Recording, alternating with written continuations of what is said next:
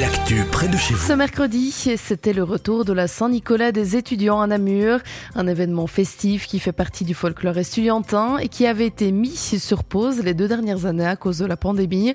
Six chars ont paradé dans les rues du centre sur le thème de Disney. Les étudiants, quant à eux, partagent tous le même sentiment. Ils revivent. Victor Cassagrande est allé à leur rencontre. On écoute leurs impressions. Euh, moi, ce qui est fou, c'est que je suis français et qu'en France, bah, ça rien, ça rien d'exceptionnel, mais ici en Belgique, c'est assez incroyable, quoi. Euh, tout le monde est, ensemble, euh, tout le monde est content et oui, c'est un truc incroyable, quoi. Moi, je suis vraiment contente. C'est ma première syndic, je suis en première année. Là, je profite avec les personnes de mon comité, mes parents ma reine. Je suis vraiment heureuse d'être là. Ce qui me plaît, c'est de voir tous les gens qui sont baptisés, même pas baptisés des autres écoles tous ensemble, on profite et c'est une bonne ambiance, franchement génial. À ce là c'est vraiment une grande fête et c'est incroyable. Ça fait 2-3 euh, ans qu'on ne sait plus la faire et franchement, ça fait du bien de la revivre. Là ici, on a baptisé quelques personnes et qui ont été entre guillemets introduites dans la régionale. Là maintenant, elles ont vraiment été baptisées et maintenant ils peuvent vraiment la vivre comme nous on l'a vécu à l'époque quand on était aussi euh, entre guillemets petits. Et euh, franchement, ça fait du bien. On revit et franchement, let's go. Voilà, vous l'avez entendu, l'ambiance était au rendez-vous. On reste à Namur où la démolition de l'ancienne banque Fortis située rue des Carmes a commencé ce mercredi.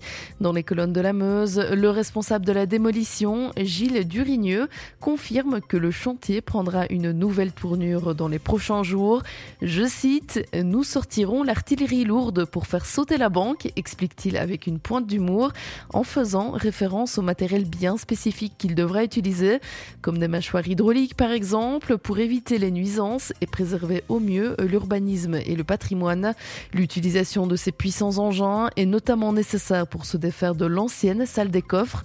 À noter que cette première phase de démolition va durer trois mois, alors que le début du chantier de construction, lui, est prévu à la mi-2023. L'ancienne banque sera alors transformée en grand projet immobilier avec 71 appartements ainsi qu'un centre commercial et un espace fitness. Et puis à Walcourt, après les inondations de 2021, euh, tous les ponts vont être passés au crible. Lors du dernier conseil communal, la commune a décidé d'adhérer à un accord cadre lancé par le SPW Mobilité Infrastructure. Une opportunité de faire le point, comme le constate Serge Goffin, échevin des travaux dans les pages de la Meuse. Et même si la commune possède des agents pour évaluer l'extérieur et le visuel des ponts, des agents en stabilité seront mis à disposition pour une analyse plus technique et en profondeur. En retour, la commune leur fournira une liste de tous les ponts de l'entité. Sont ainsi concernés par exemple les ponts se trouvant sur l'Odeur, l'Odive ou encore la Tyria.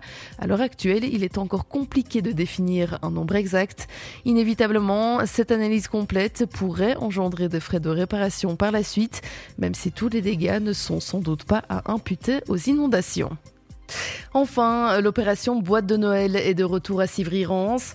L'année dernière, grâce aux 706 boîtes de Noël récoltées par le Centre culturel de Civry-Rance, 11 associations avaient ainsi pu être aidées.